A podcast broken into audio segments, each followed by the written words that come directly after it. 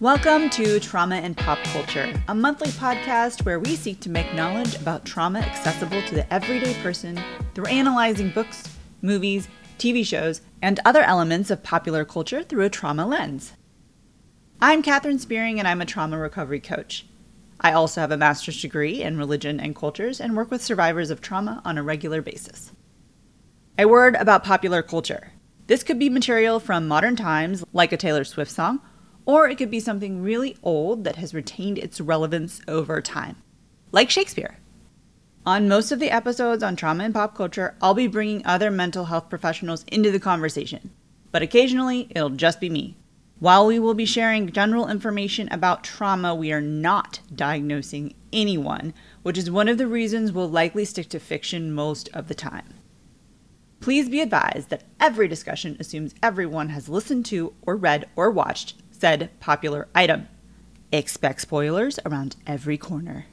Occasionally, we'll record these episodes while drinking or eating, so you'll often hear us discuss our food and beverage choices. Just wanted to give you a heads up. If you have questions about trauma or a show or movie or anything you think would be great to analyze, send it to traumaandpopculture at gmail.com. As I mentioned, I am a trauma recovery coach who also works with clients one on one. If you're interested in working with me, you can visit my website, katherinespearing.com slash coaching, for more information and use the contact form to reach out. While you're on my website, you can sign up for my monthly mailing list, where I'll send out more tidbits about trauma, what popular culture stories I have found helpful on my own trauma recovery journey, plus a few other things you might enjoy. While the tone of this podcast is mostly lighthearted and fun, we will be discussing trauma, there might be some elements that are activating, especially if you're a trauma survivor. So move slow, take care of yourself. If you find yourself overwhelmed, you can always take a break and come back later. On today's episode, we'll be discussing Stranger Things Season 4 from Netflix. I'll be hanging out with my friend Marion, who is a child play therapist based in St. Louis, Missouri. You can find her contact info in the show notes.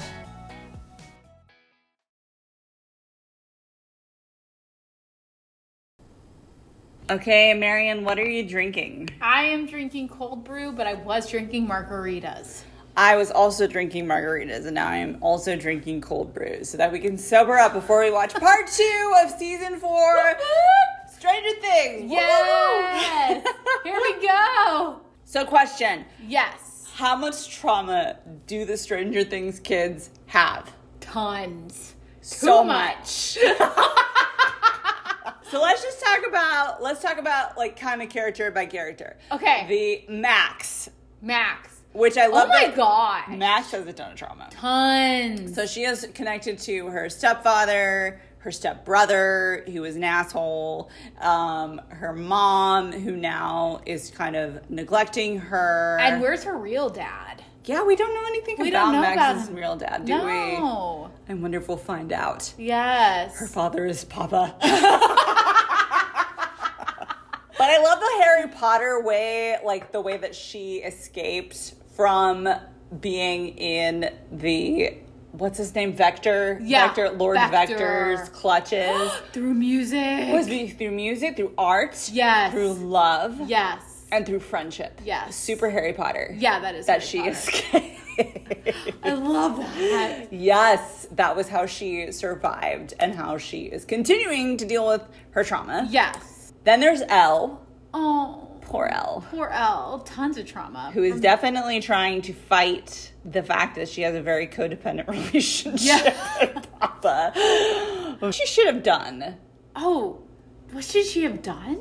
when that strange man comes and like, you can save the world again. Come with me. What is his name? the old man. Oh, like the cop guy. Yeah. Oh man. I think she should have like ran for her life, but she didn't know. Right. But that's so sad. He manipulated her. He did. He totally yes, he manipulated her. She shouldn't have gone with him. She shouldn't. Yeah, like it's like uh, he said that you're the only person who can save the world. Yes. You have to go. Yes. She is also dealing with the fact that things are kind of rocky in her relationship with her boyfriend. Yes. So she doesn't really know. She's not very secure in any of her relationships. But again, relationships equal security. So if I upset one person, then my security's gone. Is that because of trauma? Yes. Yes. So trauma survivors feel like, like any any rejection equals unsafety. mm. and there's kind of a, and even though like what's his name, Mike, wasn't really rejecting her. He was Right. just he was really like just surprised at her Yeah. reaction to this girl at school, a bully. Yes. She had a very violent reaction to the bully.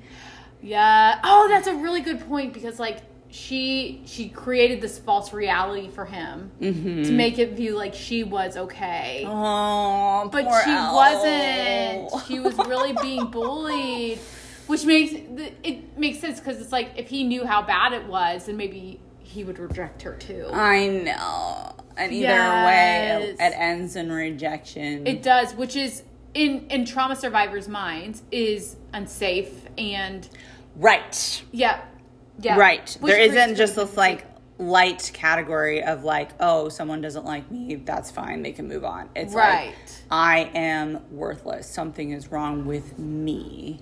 or it goes back to like if I'm rejected, I'm I I mean this sounds r- dramatic, but like I'm going to die. Like I am alone. I will be alone. Yes. And so, like, it's easier to create this fake facade Mm-hmm. that she created for Mike because then that would that would be one less rejection that she has to. Yeah, and I think that's the thing that we have to understand about trauma survivors is like that false reality or that irrational thinking. Like that's it's so real. Yes. but it's also not completely just outlandish and otherworldish. Like Yes. it's very it makes sense when you think about the trauma that they've been through, which Elle has does not have a world in which trauma does not exist. Exactly. She's always lived in trauma. Like it's a total developmental world. She's grown up traumatized. She's Yes. grown up with people who are supposed to be safe. Like the guy straight up calls himself Papa. Oh my god. He is inserting Yes. himself as a, an authority figure, as if as a careful care figure, as someone who is supposed to be safe, and then Who's he's just using. traumatizing her. Yes. And so she's learned from a very young age that in order to survive, I must please. Mhm. How do, how impactful do you think it is that she actually had a somewhat healthy father figure in the sheriff? Oh, it's good. And it's also really confusing. How so? Well, in one way of it's like it's good because it's rewiring her brain to understand that a good caretaker is going to be there to like Mm-hmm. set boundaries. But then it's also really like confusing because on one hand it's like I loved Papa Right. and I had this connection with him, but then like now it feels really incongruent. Interesting.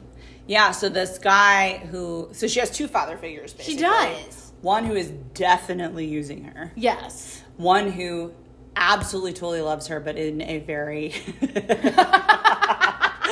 a little bit of a a little like it's imperfect. Exactly. Exactly. it's not His perfect. love is that perfect. I Exactly. mean, he's in Russia right now. Right. Right. In prison? Yes. Yes. And I think she knows.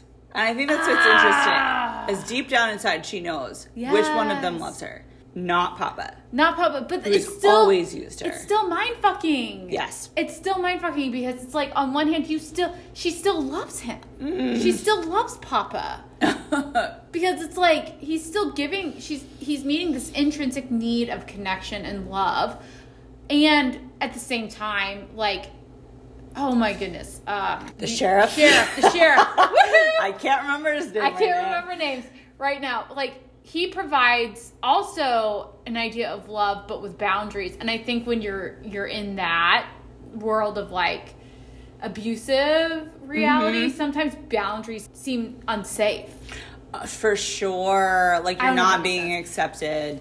No, and I Exactly. think with like the sheriff, he lo- he genuinely I believe he genuinely loves Elle. And he would like Yes. do anything for Elle. Yes. But he also is kind of has like in, str- in uh, season two was kind of calling her to suppress some of her powers and not use her powers. Yes. And then Papa, who is trying to use her and manipulate her, Yes. will allow her to use her powers and wants her to use her powers and in some way kind of understands her. Yes. So she really is. It is a mind fuck. It is. A, it really is. It's like one accepts her for who she is, but he wants to manipulate her. Yeah. And one wants her to suppress who she is, but genuinely loves her. Yeah, and it's his own fear.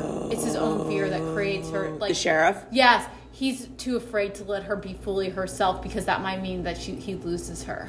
And he's already lost a daughter Yes, and lost his wife because he lost a daughter. it's his own trauma. It is his own trauma that is impacting the way that he loves Elle. Yes, There's so much trauma in there this is show. so much trauma. so uh, before we start part two, what do we think about? So Vector is kind of targeting people who have trauma, and that's something He that is. And so he's targeted this one little kid, vulnerable. and then he's targeted this other woman, this other girl who Yes. had like a really abusive parent Yes. and a, an eating disorder, and then he targeted Max, who had a ton of trauma. But she also had the connection of her friends. that Yes, brought her which is how she out, survived. Which is how she survived. So now we end season or episode part one of, ep- of season four with Nancy, him using trauma against Nancy. Yes, And the trauma of her friend Barb, yes, which is so crazy how Barb, the death of Barb, is like everyone is still so sad about the death of Barb. Yes. We're all just like, oh. Barb just died. She's like the unsung hero. She is. So I think it's cool that they're bringing Barb back. yes. And then Nancy is now he's he's cr- making Nancy relive Barb's life Yes. and or Barb's death. Yes. Not her life. And now she's trapped. And do we think that Nancy is going to be able to find the same foundation that Max, found did. in Yes. friendship Yes. and art and love? Mm-hmm. Mm-hmm. What do you think?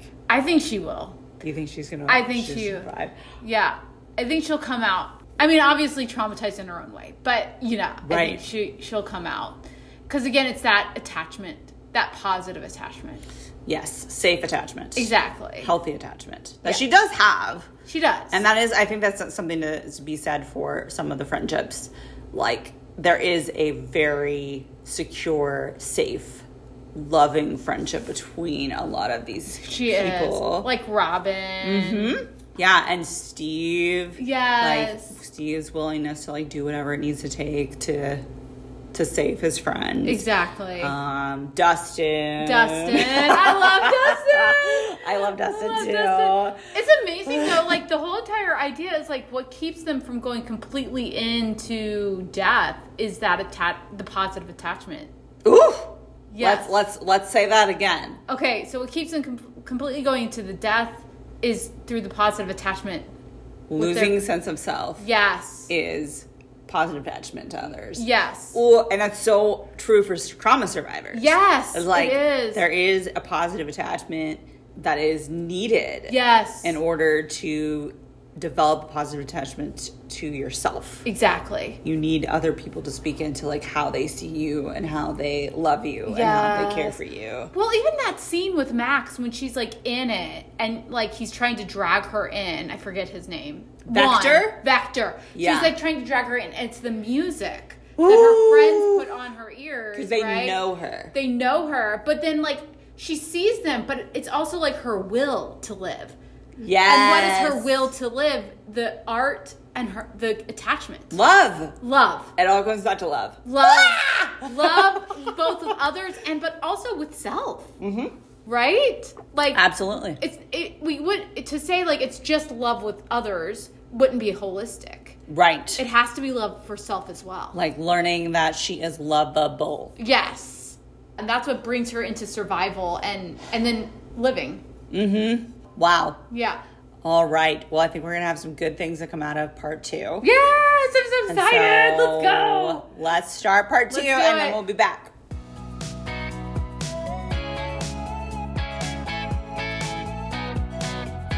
My body is in the trauma mode. It's great. How does trauma mode feel? It's like different for every body, right? Yes. No, I think like for me, it's like that gut, the gut twisting, twisting. twisting. Gut. Thank you. Yeah, I feel it more in my chest. Yes. And also a defensive mechanism of like that was so fucking stupid. what the actual heck? Right. You're like All of the miracles, like the sword showing up in Yes. a dungeon. And then Yes. suddenly everyone, like, everyone's dying, and then suddenly they all get freed. I know. There was so much build up for like one of the main characters One of my dying. characters is gonna die. One of my characters is gonna die. And you're like, which one is it? Yep. Yeah. I feel like at this point they can't get one of the main characters. or unless at the very end Elle sacrifices herself. Yeah, I could see that happening. Yeah. For sure. To like close the door permanently. That's the only thing that's gonna work Yeah. is if Elle dies To close the door. because she and 11, 11 and and one are one. Cause like her DNA came from him. Is that true? I think that's what it, I don't know. I could be wrong. Don't quote me on that. As we're recording this podcast, he was doing experiment. He was doing experiments, experiments, and, he, was- put him in the other kids. Papa was making other other. Oh, So she is. okay. I think that's what it Okay. is. Okay. So I think like she was, she is part of him. Mm, very interesting. Very interesting. We should probably let the listeners know that we moved from cold brew and margaritas to an entire pan of brownies Yes, that we have been eating with a spoon because that, that's how we. That's class. We're very classy. or I was, or I was gonna say that that's what's required to get through traumatizing shows like Stranger Things. oh my gosh. There's so like I I just I dissociate by watching my phone. I'm like I'm gonna shop now. Okay, so it was like intense enough for you that you needed to dissociate and shop. yes, exactly. There were definitely times where I was just like covering my eyes. yes, Like, I don't want to see this. exactly. now. Why do you think people migrate to shows that activate us? I don't know. I mean, I do. Like, it's really funny. I have lots of clients that um, are kids that actually like horror movies. right. This is something that I definitely want to get into in the podcast at some point in time. and Yes. that Probably this is a good time because I think that one of the reasons why trauma survivors migrate to shows like that is because the danger is happening there and you can dissociate. Yes. and you're watching danger happen, but you're Yes. not in danger and you know it. Yes. And that feeling of like, I am in control even though bad things are happening. And I Mm-hmm. can turn this movie off anytime I want to. I can walk away anytime I want to. I really think that's one of the reasons why. I have another theory too. Okay. I think it's because those of us who are trauma survivors are used to consistently living in a state of fight, flight, freeze. And so the moments that we start to feel like we're out of it, we tend to go to places that activate us back to it. Interesting. So like what I'm noticing in s- myself is like I'm actually starting to come out of that that brain space where I'm fight flight freezing all the time cuz now I'm starting to be like okay I'm safe, I'm okay.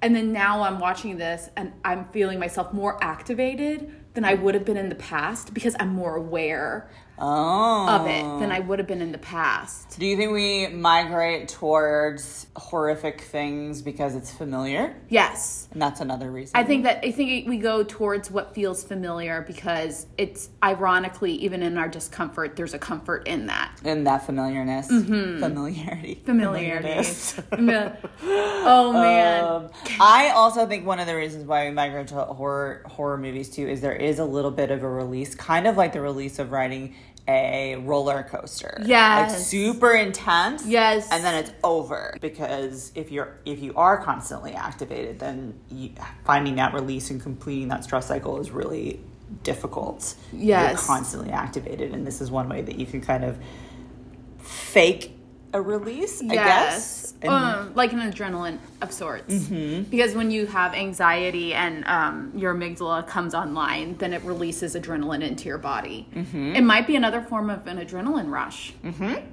Absolutely. That is Yes. also something s- trauma survivors do is look for adrenaline rush. or Look Exactly. for adrenaline rush. Why do we look for adrenaline rushes? Ah. High risk. I think it's also like again, m- I think because our bodies are so used to that state of hyper arousal, a lot of times we don't feel Ah. we- so we're looking for the for feel. the, the feeling Yeah. of because because we're kind of always like off Okay. until we feel an extreme adrenaline rush and then we get back Oh. Okay. like that that's a theory Got it. yes Got it. yes Do we think that the Stranger Things kids are addicted to the adrenaline rush? Because Oh, at this man. point, at this point, I'm just like, just move, leave Move on. Hawkins to Vecna, Lord Vecna, just leave. just go just go hmm maybe they're addicted to like the feeling of being heroes heroism. Mm-hmm. But that can also be a trauma response because it gives you a feeling of control. Yes. To be the one always saving people. Yeah, Ella's gonna have a really hard time having a normal life. yes As we saw at the beginning of season four, living a normal life was really, really challenging for Yes. Mm-hmm. her. Not having her powers, just being a normal kid. she didn't know who she was getting bullied. yes yes Uh, doing homework. Yep. She, yeah, she was off, not She didn't just know. living a normal life, which is a very that's very very common for trauma survivors, just to be able to live normalcy exactly because we don't know what normal is. right a state of normalcy is is constant activation and constant yep yes constantly being activated. yep So, exactly so finding normal is difficult. What do you think they all need to do after they've defeated Lord Vecna, which is coming? You know, whatever. Yes. they're gonna do something. They're gonna save somebody. Yeah. they're they're, the they're, whole they're gonna gang- save the world whole gang's back together. They're gonna do something. Once they do that, what do you think that they need to do to recover from the trauma? what they have found consistently across the board is the best way to heal trauma is to a have empathy from another person and that's like you s- consistently see that across the board they're in their minds a lot in this episode Mm-hmm. right and so the one thing that constantly gets them back out is the empathy of their friends and the love of their friends Yes. so first it's like having that empathy that attachment that positive attachment with somebody okay then coupled with awareness right? Awareness of my mind, awareness of my body. Okay, so now I'm experiencing empathy with you as an individual. And I'm aware of how I'm thinking, I'm aware of how I'm feeling, which creates more, which creates neuroplasticity and connections Yes. to, to unwire or rewire the way that we Rewire the experience our trauma. mind. And then the other part is like having extreme compassion for self. So as we experience criticism of self, and we're aware of we're experiencing criticism in our minds of ourselves because of the things that we've gone through, then we combat it with compassion and love, both from within and from our friends without. And this is how our brain rewires to become to come out of that PTSD trauma reactive state. And that's consistently what you saw throughout this episode. That's where my mind was always going. I'm like, okay, she's in her mind and she's experiencing this really horrific PTSD experience and then they throw in like this positive attachment, positive friend regard. speaking, friend speaking truth, which was Yes. probably the most horrific moment in the in the show was when when Max is in her mind and she's like in the upside down world and Vecna has her. Yes. And then Lucas is coming at her, like shaming her Yes. for wanting Billy to die and all Yes. those things. And she thinks it's real. Right. And that was the most horrific because it's like the one safety, her like safety net is now turning on her Right. and saying all of the things to her that she already thinks about herself. And, and that's exactly, and that's where trauma can really take hold is when we allow the critical parts of self to come out more. And the only way that we can combat it is with love and acceptance from others and and compassion for ourselves. Right. And when when and one of the ways that we have compassion is like that thing that that belief system of like you're pathetic, Yes. you're terrible. Yes. That Max was thinking about herself. Yes. To have compassion for that side of herself. Exactly. To say somebody else Yes. communicated that message to you. Yes. Out of their own trauma, probably, Exactly. out of their own pain. And to Exactly. have compassion that you would think that, ever think that about yourself. Anyway, it makes sense that you would think that about yourself. Exactly. Uh, Max is a trauma survivor from abuse. Yes. She was abused. Yep. And so that self talk that she's having actually came from somewhere. It Exactly. wasn't just it didn't sprout out. of thin Exactly. air. And what I find consistently with my with my clients is that usually two things happen. Either someone becomes excessively critical of self and they become when when they're a trauma survivor, critical of self or they become excessively critical of others. Mm-hmm. It depends on how how their their internal system works. Mm-hmm. But again, it's like that's why it's really important to be aware of your mind and where your mind goes Mm-hmm. on a consistent basis. Okay, my mind is I'm feeling this anger towards something and then you are aware of your your mind. Okay, I'm actually being really critical of myself. Okay, Mm-hmm. now I enter in reins of compassion and then I go and find somebody else. So Be with empathy me. from someone else, awareness of what's happening in our body, and then compassion When we hear like the critical parts of ourselves come out. for how we're thinking and feeling about the situation. And they probably need friends who don't know about the trauma so that you can have some of that normalcy. Yes. But then you also need friends who are familiar with it so that you don't feel isolated mm-hmm. whenever you do have the memories or the flashback, which because they all got P- they all got PTSD. There's no way. Yeah, there's no way they don't all have it. There's no They way. all got PTSD. yeah. So yeah. that is what the Stranger Things kids need. need Yes. for their recovery Yeah. after they defeat Lord Vecna. Exactly. And the sheriff's name is Hopper. Yeah. we figured it out after. I couldn't, Hopper. I couldn't remember it in my inebriated state. but Hopper. sheriff's name is Hopper. Yeah. And sheriff got hot. Yeah, he did. Yeah. I love this. He's like, you grew, you shrunk. His little belly disappeared in, in prison in, in Russia, of all places. Sure. Like, oh, sure. That- also, final final note, I love the commitment to the 80s Oh, I know. outfits. So good. They're so committed to no matter how unflattering. Yes. they are so committed to those 80s costumes. They So, really are. Very, very impressive. Very impressive. I like it. And all you people out there, never give up hope. And don't move to Hawkins. And don't be Hawkins. We'll see you later. Thanks so much for listening to Trauma and Pop Culture. Tune in next time for when we discuss trauma in The Northman. Do you think revenge is a trauma response? That's so complex. Because trauma is a result of powerlessness. Correct. And revenge gives you a sense of power. back. and like And I can so- control Yes. this horrible thing that happened. Yes. Mm-hmm. So I would say, in many ways, revenge, the desire to revenge, can come out of being traumatized